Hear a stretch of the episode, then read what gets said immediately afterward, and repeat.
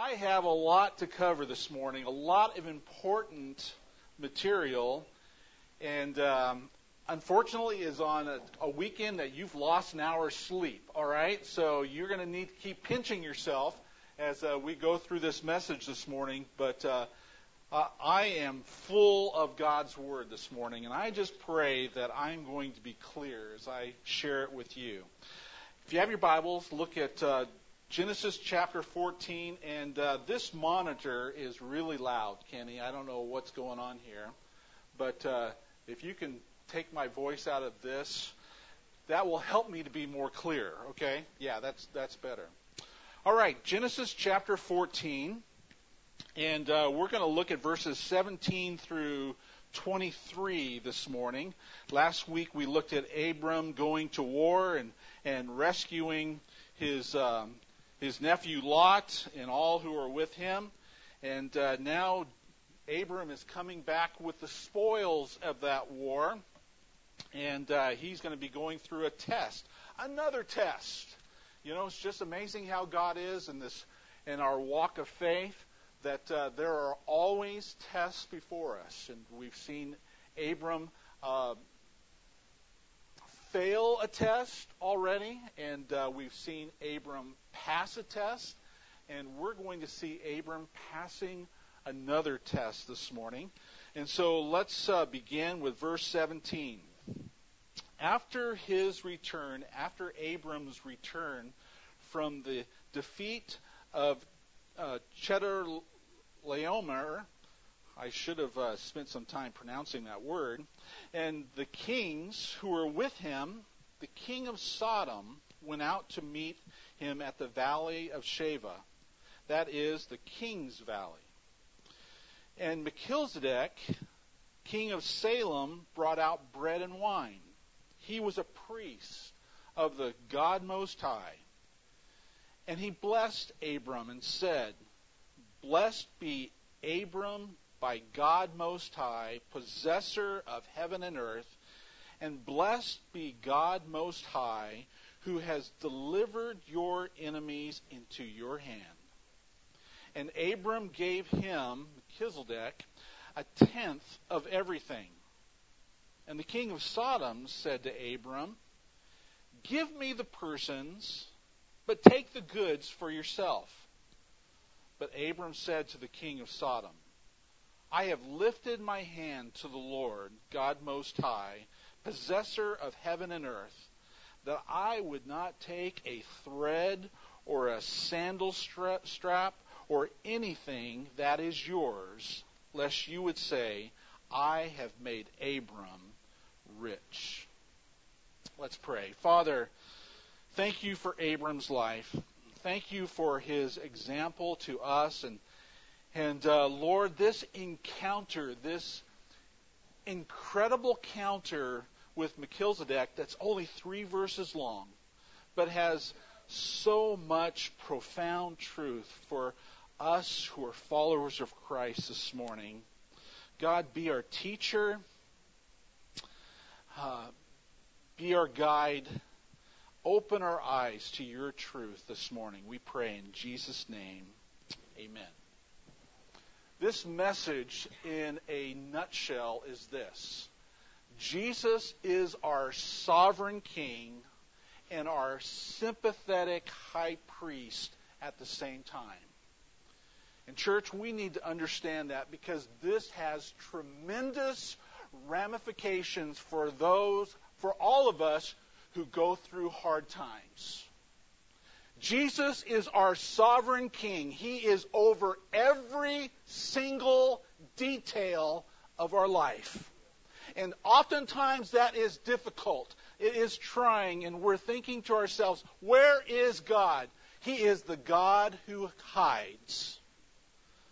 But the God who hides has a purpose in his hiddenness that's leading us to salvation, to a greater understanding of who He is. He is our sovereign King, and at the same time, He is our sympathetic high priest.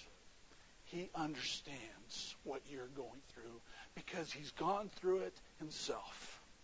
And He is there to help, and He is listening in our time of need. So please don't forget that, because that's what we see through this passage of Scripture and now how it is illustrated through through the rest of the Old Testament as well as the New Testament. And so here's Abram coming back from war. He's got all of these possessions. I mean, he, he's um, he's looking really good, and I can identify with where Abram is in this passage of scripture because, you know, when I go fishing, there's this one place in particular I like to fish. It's it's Silver Lake. It's on the June Lake Loop. And uh, when I've had a good day of fishing, and uh, I've got a big stringer of fish, you know what I'll do is I'll get my boat back on the trailer, and then I'll take my stringer of fish, and there's a walk that I have to do. Susan understands this walk, and uh, it's either a walk of pride or a walk of shame. But I've got to take this stringer of fish and I've got to go across the, the boat parking lot and then I got to go into the campground that's across the street. And I tell you what, when I have a stringer of big fish, lots of fish, all eyes are upon me. Whoa, what a great day you had. And you know, and I'm I'm I'm feeling pretty proud. I'm feeling pretty good. And that's the walk of pride, but then there are lots of days where I'm taking the walk of shame, okay? Where I've maybe just caught one fish. and that draws attention to nobody.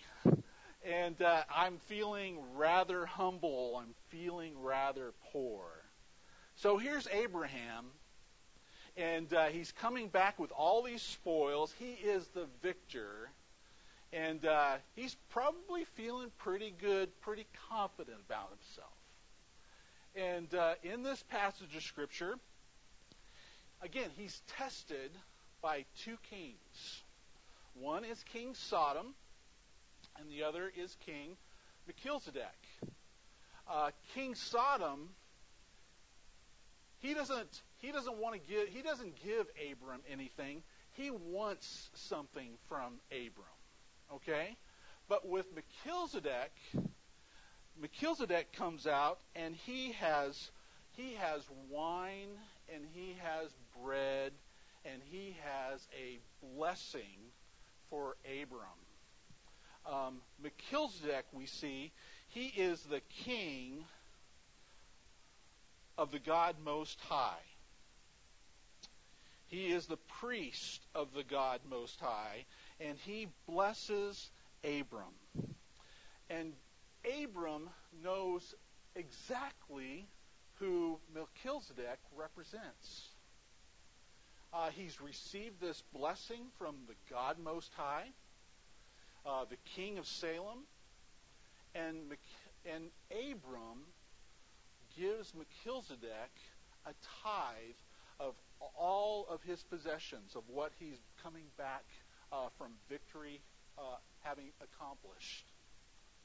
Abram gives Melchizedek a, a, a tithe because Abram knows who Melchizedek is. He is representing the God Most High.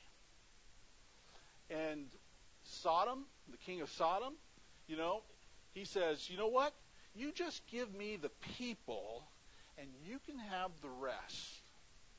And Abram doesn't want to have anything to do with Sodom, King Sodom. He says, Abram says, listen, it all comes back to you. It's yours. I don't want any of this because I don't want people to think that um, by by me taking things from you, that somehow you have been, been the victor in my life. It's because of you that I have won the victory.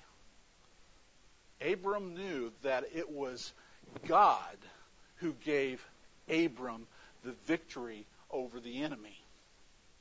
And so Abram doesn't want to give King Sodom any credit whatsoever. So Abram ties to Melchizedek because he knows that it is God who made him victorious. And then he gives all the other possessions back to Sodom, which were his in the first place. Um, and so, before we get into the rest of the message, I want to talk a little bit about tithing first. For you know, church, for those who are obedient to the Lord's work here in this place and are, are generous to the Lord's ministry, who hear messages on tithing, these messages aren't offensive. For they know that all that has been entrusted to them comes from God. It all belongs to God. And so giving back to the Lord's work 10% or generously beyond 10%, that is not a, an issue for those who are mature in Jesus Christ. But for those who find tithing offensive and are very possessive of their possessions, they look at their possessions as having they themselves accomplished. I mean, they are self made. This is something that they have done. And why should what they have accomplished, what they have accumulated, why should that go back to God? And that's not what the Bible teaches. The Bible teaches that everything that we have, all of our abilities, all of our accomplishments, all of our, our knowledge, all of our skills, this is all the gift and the grace of God in our life. And our life belongs to Him. Abram understood this. Abram coming back from battle, hearing uh, Melchizedek's blessing over Abram, Abram knew that he wasn't able. A- Abram was, he just had 318 men and, and a few other friends that had joined them, and he went up against four different kings. I mean, he was in the way in the minority, and yet God gave Abram the victory. So if you struggle with tithing, just understand that God has given you these things. God has blessed you with these things, and He just wants you to give back to Him a tenth. You know, I was trying to teach this concept to my daughter, my youngest daughter Emily, in McDonald's one day. Uh, when she was growing up, she loved chicken nuggets. And she would always order the 10 piece meal. And I was looking at Emily one day eating those chicken nuggets, and they were looking pretty good. And I said, Emily, can I just have, can I have one of those? You know what she did? She said, No, they're mine. Emily, I just want one. No, they're mine. I know what you guys are thinking, okay? You know, Pastor, you don't need a chicken nugget. But that's not the point I'm trying to get across here. You know, as her dad, I had I had the ability to buy her 10 10 pieces chicken nuggets, you know? She I could have bought her all that she wanted. But I was just wanting one chicken. Uh, you know, that's the way it is with God. He just wants us to entrust Him with our possessions and just give 10% back, one tenth. And you know, when we grow in the grace and knowledge of who Jesus is, 10% isn't hard.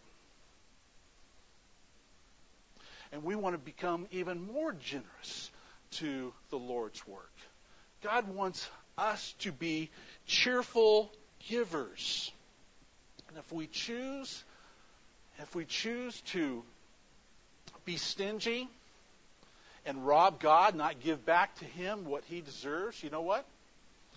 He's going to take it one way or the other. Look at Malachi chapter 3.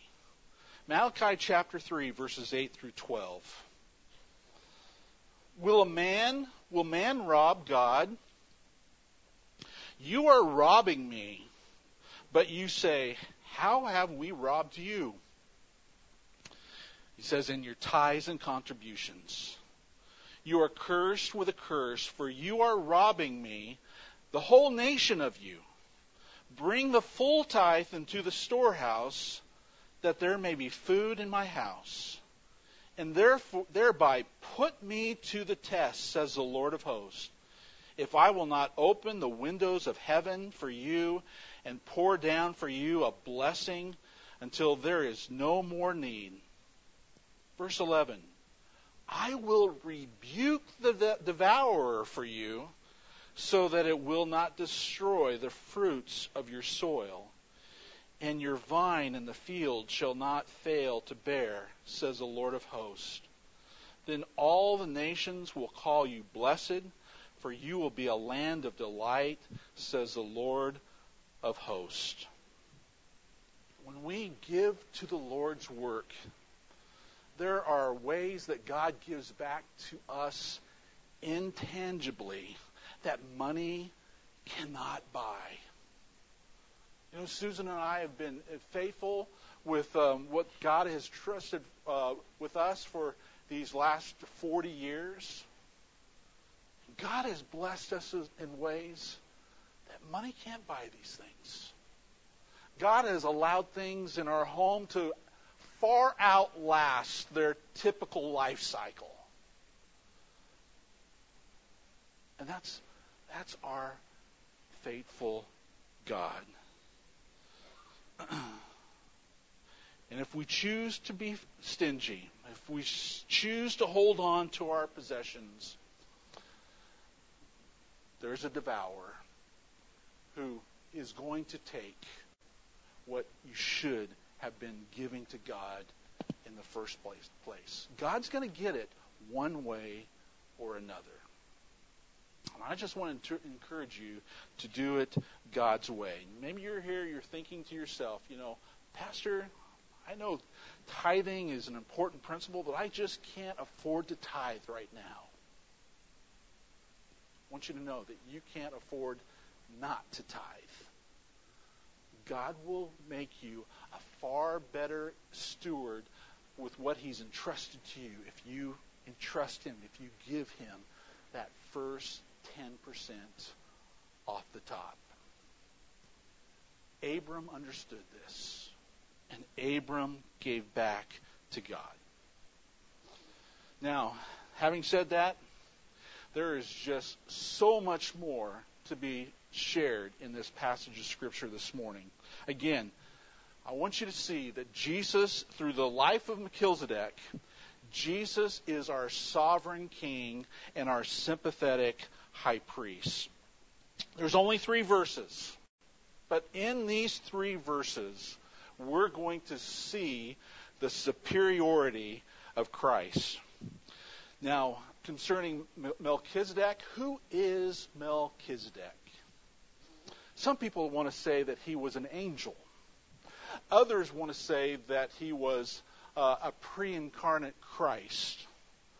But I want you to know this morning that Melchizedek was neither of those two. He was an historical king. And we don't have any um, ancestry, we don't have any uh, um, uh, lineage on this, this king of Salem. But what the scripture says here and it's important that we don't have that because it helps us to see that, that this type is a type of the Christ, the Jesus um, who is illustrated in, the, in this passage of Scripture. Melchizedek is a picture of the real Jesus Christ. Now, David understood this passage of Scripture in Psalm 100. Um, you might remember that uh, David, king, the second king of uh, Israel, uh, God promised that David would have a son who would uh, reign on David's throne forever. There was going to be somebody in his line that was going to be king, and he was going to rule on his throne forever. And that person is Jesus Christ. Okay? Um, but in Psalm 110, David writes a psalm um, speaking about his future son. So turn your Bibles to Psalm 110. I want to read verses 1 and verse 4.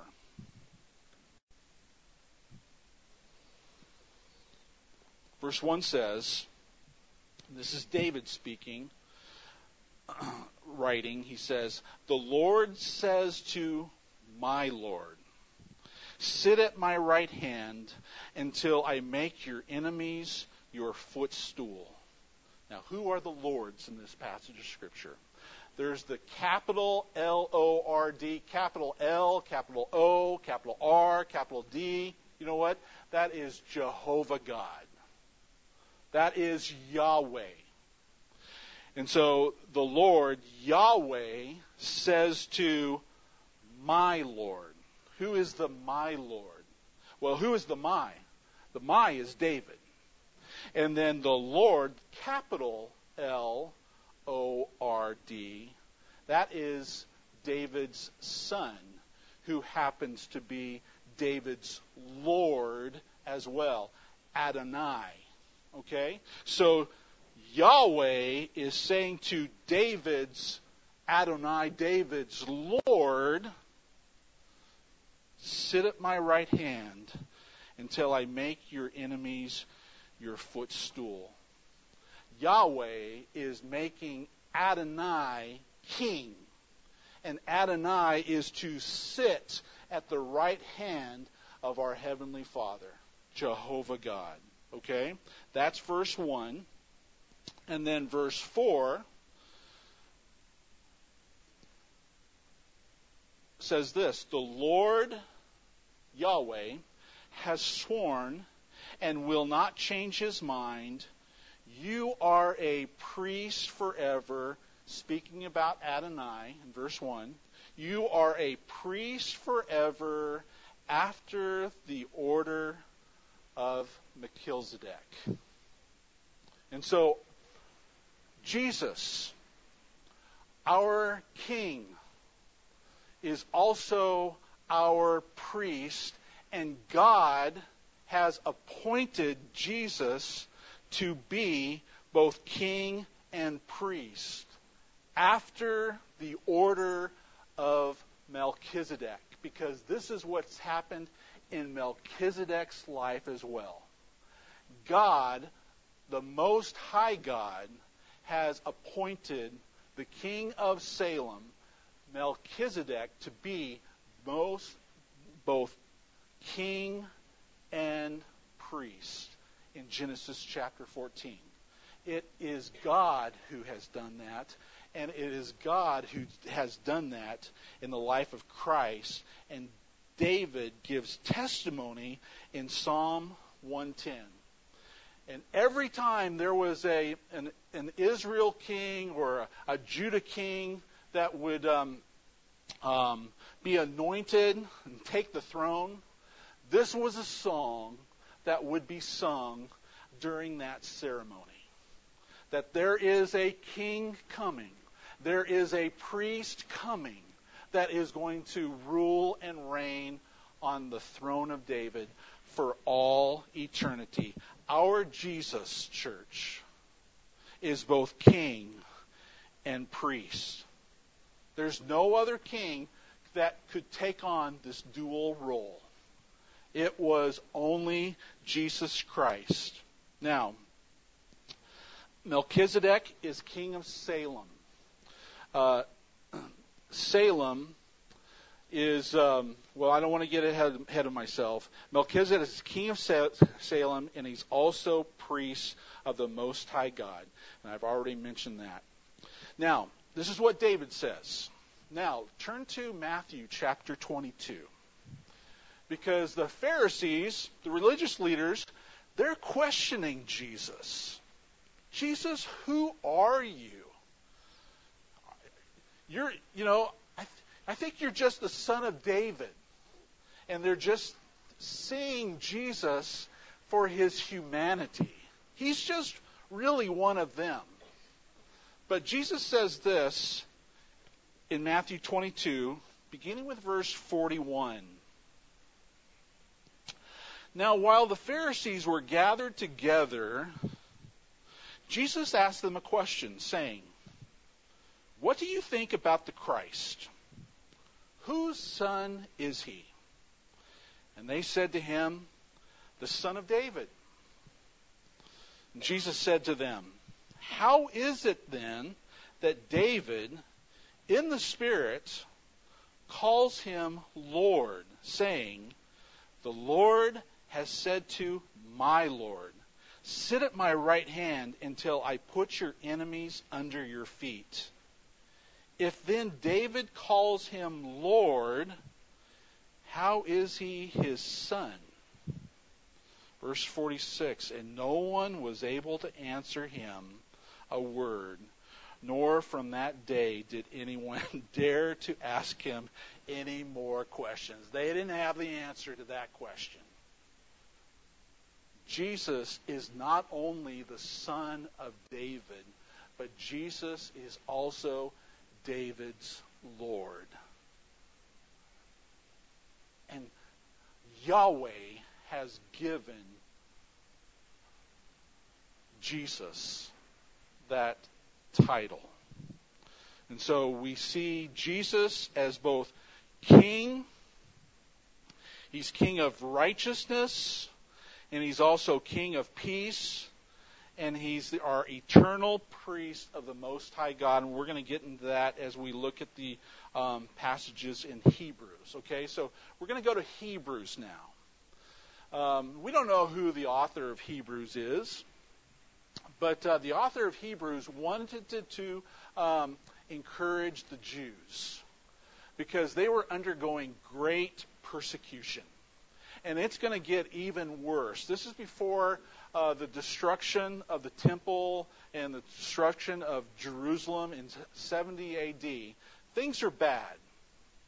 But here is the author of Hebrews. He's wanting to he's wanting to encourage the the believing Jews who are undergoing persecution, and he's also wanting to address the skeptical Jews who highly doubt Jesus you know, and highly doubt Christianity. I mean, Christianity doesn't have a high priest. How can it be a legitimate religion? And so the author of Hebrews is looking at this story, these three verses in Genesis chapter 14.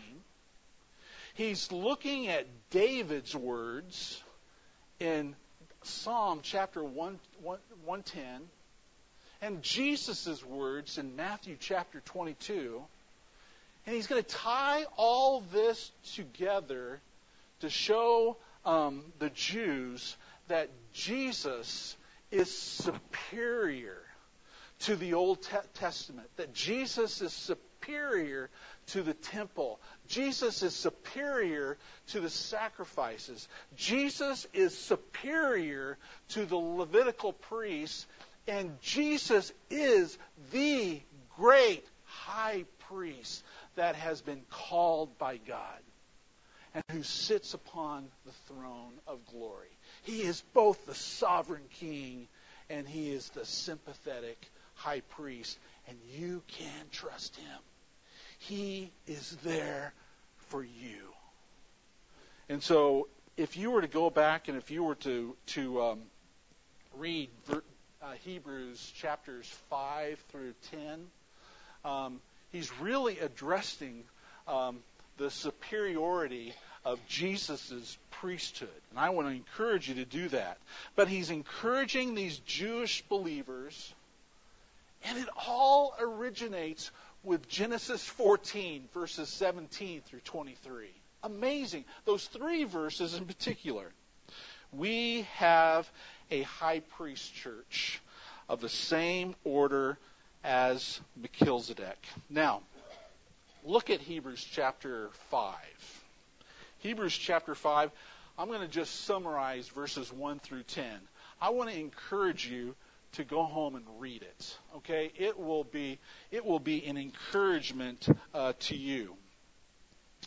But um, let me just say this, okay? When he's writing to the Jews, the Jews are getting tired.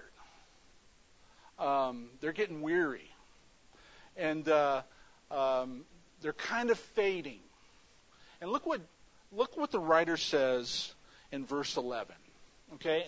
And so, and I want to read this because, I mean, what I'm talking about this morning is kind of weighty. I mean, we're beyond the milk as we're talking about this subject right now. And I think it relates to the church today. A lot of Christians want to just focus on the milk. They just want to focus on the love relationship with God, and that God is our friend, God is our buddy, and uh, we don't necessarily have to repent of our sin. God just accepts us for the way we are. And that's ludicrous. Look what the author says in 511. About this we have much to say and it is hard to explain since you have become dull of hearing. For though by this time you ought to be teachers, you need someone to teach you again the basic principles of the oracles of God. You need milk, not solid food. For everyone who lives on milk is unskilled in the in the word of righteousness since he is a child. But solid food is for the mature, for those who have the powers of discernment, trained by constant practice to distinguish good from evil. Church, we need to grow up in our faith. We need to understand who Jesus is and that He is there for you as if you will just trust in Him. Why is Jesus qualified to be our great high priest? If you read Hebrews chapter 5, verses 1 through 10, um, there are three qualifications for Jesus being our priest after the order of Melchizedek in Genesis chapter 14. Number one, the candidate must be God. Okay? And there's only three possibilities. Jesus is one of those possibilities. Jesus is God. So he qualifies as a high priest because he's God. He must have become human. There is only one person in the Trinity who be, took on flesh. That was Jesus. And so Jesus qualifies. He was the perfect human, and we're going to get in that in just a moment. And then the third qualification to be a high priest, he needed on the job training. He needed on the job experience. And in Hebrews chapter 5, we learn, we see that Jesus learned obedience through suffering. And so Jesus is qualified. And so we need to learn this, church, and be confident about this and grow in this grace and knowledge. Now, again, as I said, great persecution was taking place, but Jesus is that perfect high priest, and he understands our frailties and the reason why he can understand is because he was a man himself. He was both God and man. He was the, both the perfect God and the perfect man. Now, there's a lot of temptation going on today that um, about the temptation that Jesus went through. But understand that Jesus' temptation was different from our t- temptation. Jesus didn't have this internal pull to say yes to temptation. Okay? He was God. He was tempted. But understand about Jesus, Jesus could not sin. He didn't have a sin nature like you and I. He may have been tempted by sin, but he wasn't pulled into this temptation. He could he couldn't sin. Jesus never sinned and never will Jesus be able to sin because Jesus is perfect. Jesus is God. Now what do I mean by that? You know, when he lived as a man, he never went through the temptation to undress a woman in his mind. Because Jesus said, if you undress a woman in your mind, that's sin. And Jesus couldn't go there. Jesus didn't go there. He will never go there because he is the perfect man. Jesus never lied. Jesus was never never thought about lying. Was he tempted to lie? Yeah. But he never had the thought to follow through with that lie. He never coveted his neighbor's possessions. He never thought about dishonoring his parents. He never thought about taking his father's name in vain. He never thought about saying a cuss word. You know what?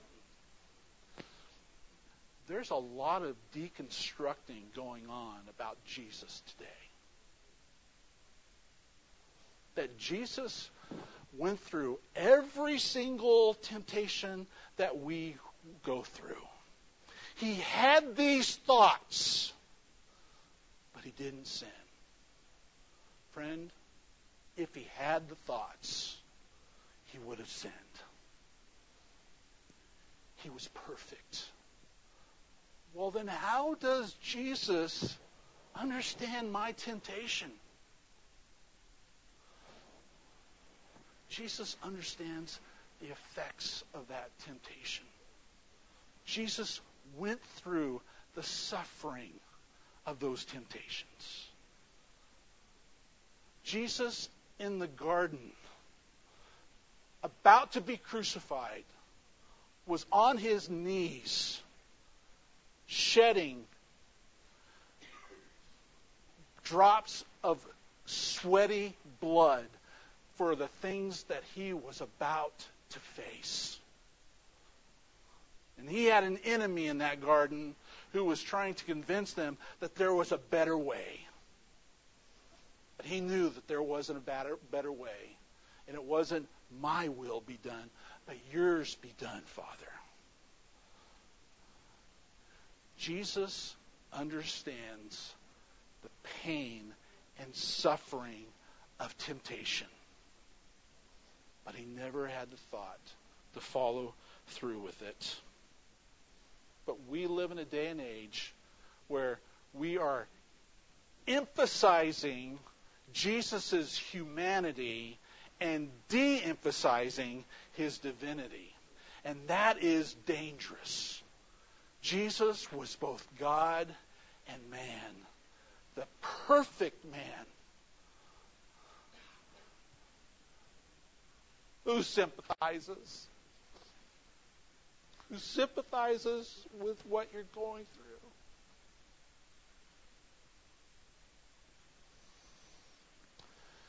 He overcame it all. He's the sovereign king.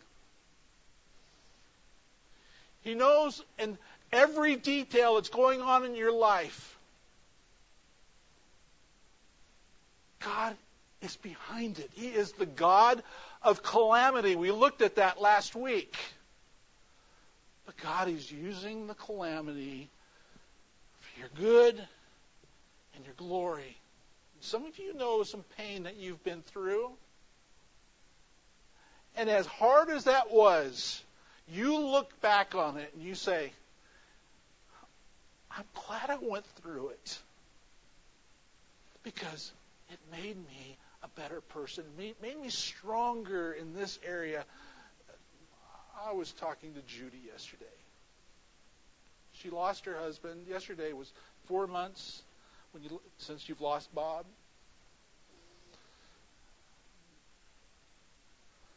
That was painful. Still painful. But you know what? God has used this loss in her life to be a blessing to other women who have recently lost their husbands. And as much as she would have preferred to have avoided that from, from the beginning, God is using that in her life. And we can take, we could go on for hours in this place and give testimony of how God has used pain to bring us closer, closer to Him. He is the perfect God man, church, who understands what we're going through. Hebrews 5, verses 7 through 10 says, During his earthly life, Christ offered both requests and supplications with loud cries and tears to the one who was able to save him from death. And he was heard because of his devotion. Although he was a son, he learned obedience through the things he suffered. And by being perfected in this way, he became the source of eternal salvation to all who obey him. And he was designated by God as high priest in the order of Melchizedek. Verse 9. And by being perfected in this way. Are you saying, Pastor, or is the author of Hebrews saying that Jesus wasn't perfect? No, he was perfect, but it was but it was through the suffering that our high priest was complete in what you and I are going through. He's able to identify with our pain and our suffering and our cries and our tears because he's been there. He's been through it himself. So, Jesus is qualified according to Hebrews chapter 5. And then we see in Hebrews chapter 7, as the author is continuing to look at Genesis chapter 14, that uh, Melchizedek, for his titles, foreshadow Christ's character. Okay? Look at verses 1 through 3. Chapter 7, 1 through 3. For this Melchizedek, king of Salem, priest of the Most High God, met Abram returning from the slaughter of the kings and blessed him. And to him Abram apportioned a tenth of everything. He is first, by translation of his name, King of righteousness, and then he is also King of Salem. That is, King of peace. So Melchizedek is king. Melchizedek's name means righteousness. And he also happens to be king of Salem.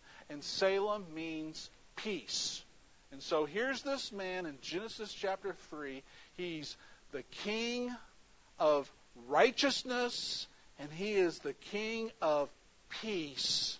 And this is a picture of our Lord and Savior, Jesus Christ, after the order of Melchizedek. So Melchizedek foreshadows Christ's uh, character, both the man of peace and the man of righteousness and a king.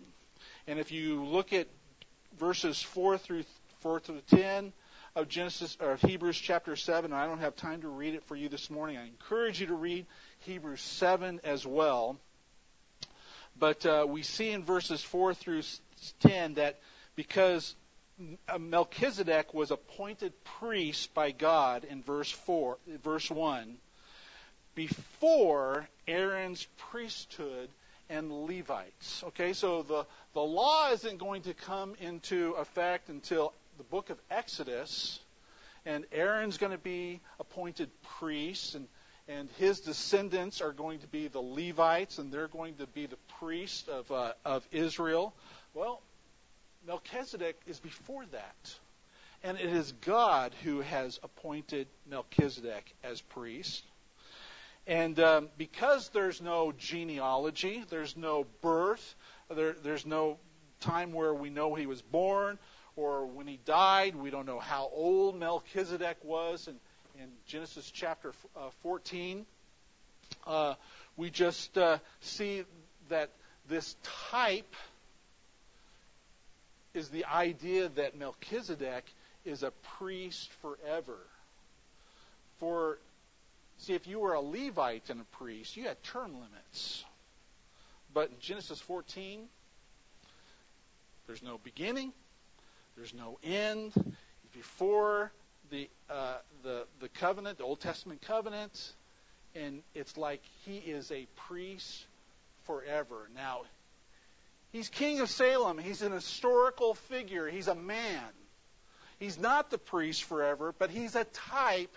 Jesus is the priest forever. But this is whom God is using in Genesis 14. Um, Jesus didn't come from the, the Levites. Jesus is our high priest, but he doesn't come from the tribe of Levi. Jesus comes from the tribe of Judah, as the author says in verses 13 and 14, just like Melchizedek did not come from the tribe of the Levites.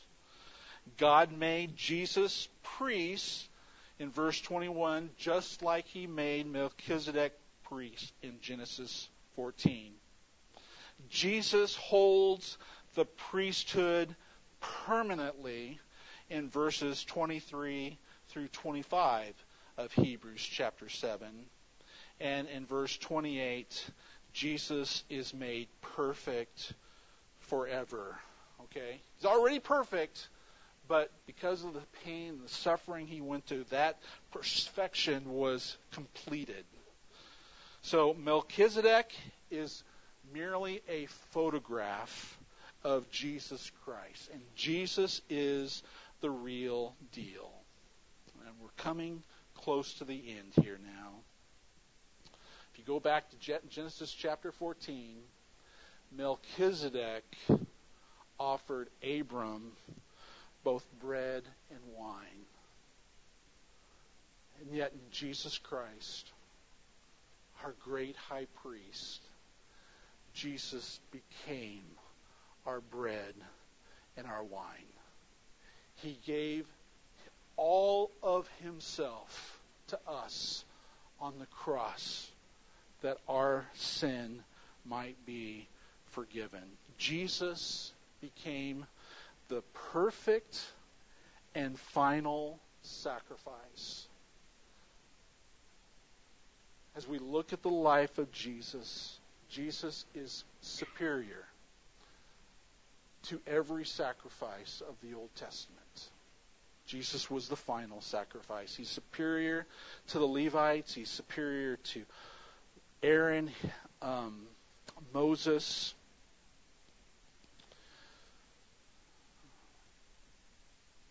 Jesus gave us access to God. You know, in the Old Testament,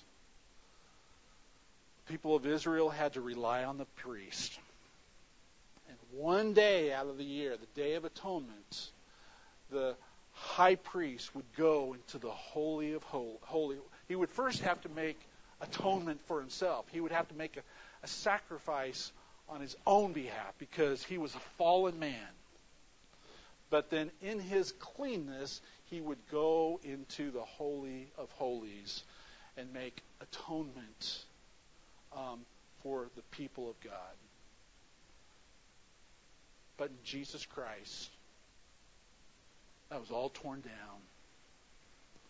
The Bible says when Jesus was hanging on the cross, and he said, It is finished. God took the curtain that that covered the Holy of Holies and ripped it from top to bottom, symbolizing, communicating to you and I that we have direct access to God through the person of Jesus Christ, our perfect and sympathetic high priest. If you have your Bibles, Hebrews chapter 10. Hebrews chapter 10. And uh, as I share these last two passages, church, we are preparing our hearts for the Lord's Supper that we're about to take this morning. Hebrews chapter 10, verses 19 through 25. Therefore, brothers, since we have confidence to enter the holy places by the blood of Jesus, by the new and living way that he opened us for opened for us through the curtain, that is, through his flesh. And since we have a great priest over the house of God, let us draw near with a true heart in full assurance of faith with our hearts sprinkled clean from an evil conscience and our bodies washed with pure water. Let us hold fast the confession of our hope without wavering, for he who promised is faithful, and let us consider how to stir up one another to love and good works, not neglecting to meet together as is the habit of some, some, but encouraging one another and all the more as you see the day of the day drawing near. Church, we've got to grow in these things. Because when life throws us a curveball that we weren't anticipating, if we know Jesus, if we know the Word, and have that strong foundation, we're not going to drift. We're not going to turn our back on God. We'll be able to face whatever's before us because we have a great high priest who is sustaining us who is holding us, who is keeping us, who is there, who is sympathetic, who's understand, who is king, sovereign, who is over every single detail of this event. Think of the people of Ukraine right now, the followers of Christ, and all that they're facing. Their life has been turned upside down. But if they know these things, they can be a testimony to others. They know that God is there. Even if God takes them home, man cannot touch a single hair on their head. Do you know that, Jesus? Jesus wants you to know him in this way. And so, as we prepare our hearts for the supper this morning, as we eat the bread, as we drink of the cup, we remember his suffering that he went through for us. And he understands. He sympathizes. He's been there. Worship team, would you come, please? And I'm going to lead us in prayer, and we're going to sing this sing this song of invitation as we prepare our hearts. The wonderful cross. If you're going through it this morning, worship Him. Cry out to Him. It's okay to have tears. Know that He is there.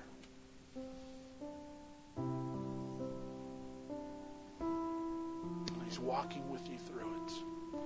Let's pray. Thank you, Father, for church and reminding us of these things. God. You are King. You are our righteousness. You are our peace. You are our comforter. You are great. You are our mediator. You are here. You're the Lamb of God who gave all of yourself.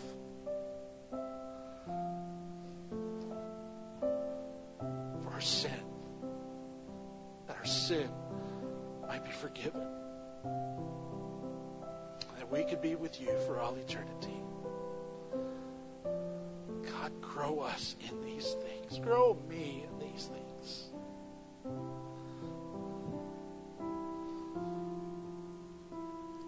But we want to worship you and say thank you this morning for your great sacrifice. God, you know the weaknesses, the frailty, the hard times that people are going through in this service. Minister your grace, your peace, your comfort as their priest. Thank you, Jesus, for this time of worship. Would you stand with me, please?